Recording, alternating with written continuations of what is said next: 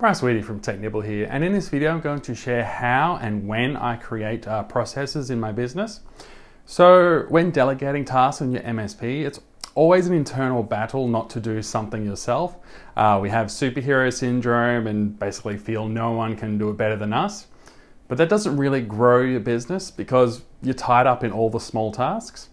Uh, procedures grow business, and the value of creating procedures is basically that you no longer have to do it yourself. This is how I generally make processes and procedures in my own business.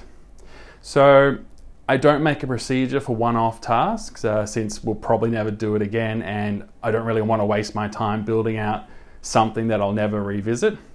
But I will create a procedure if I need to do something multiple times. So I will usually do a task the first time uh, if I want it done a certain way, and then I document how I did it along the way.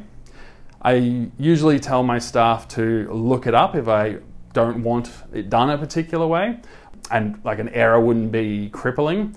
Because there's a world of YouTube video tutorials out there and vendor support documents and all sorts of things, and I don't really need to spend the time to recreate that.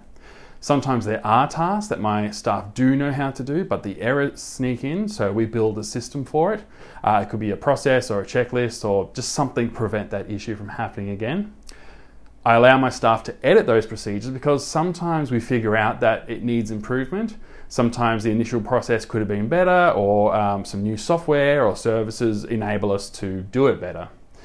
We're always finding new ways um, to do things and optimizing existing systems, so um, give them the ability to update the documents to match. Sometimes the procedure uh, is difficult to document in text, so consider recording a video. But understand that you'll take you much longer to create a procedure um, than to do the actually do the task, but it may save you from doing it a thousand following times. So in the end, it's worth it. Remember that uh, internal processes and procedures make MSPs sellable uh, when the time comes. Uh, so they fetch a higher price because the new owner knows that a business can continue its success without you. Uh, so when a task can be done without you, create a procedure when your staff are still asking you questions, uh, even if there is a procedure, then update that procedure to include the answers to those questions so you don't need to be asked again. If something goes wrong, um, add to the procedure to stop that from happening again. Eventually, your processes and procedures uh, will be well rounded and robust, and any new employee that comes in uh, can basically hit the ground running. Less reliance on you will free up your uh, time for higher end tasks um, or basically more free time. That's it for this video. Thank you for watching.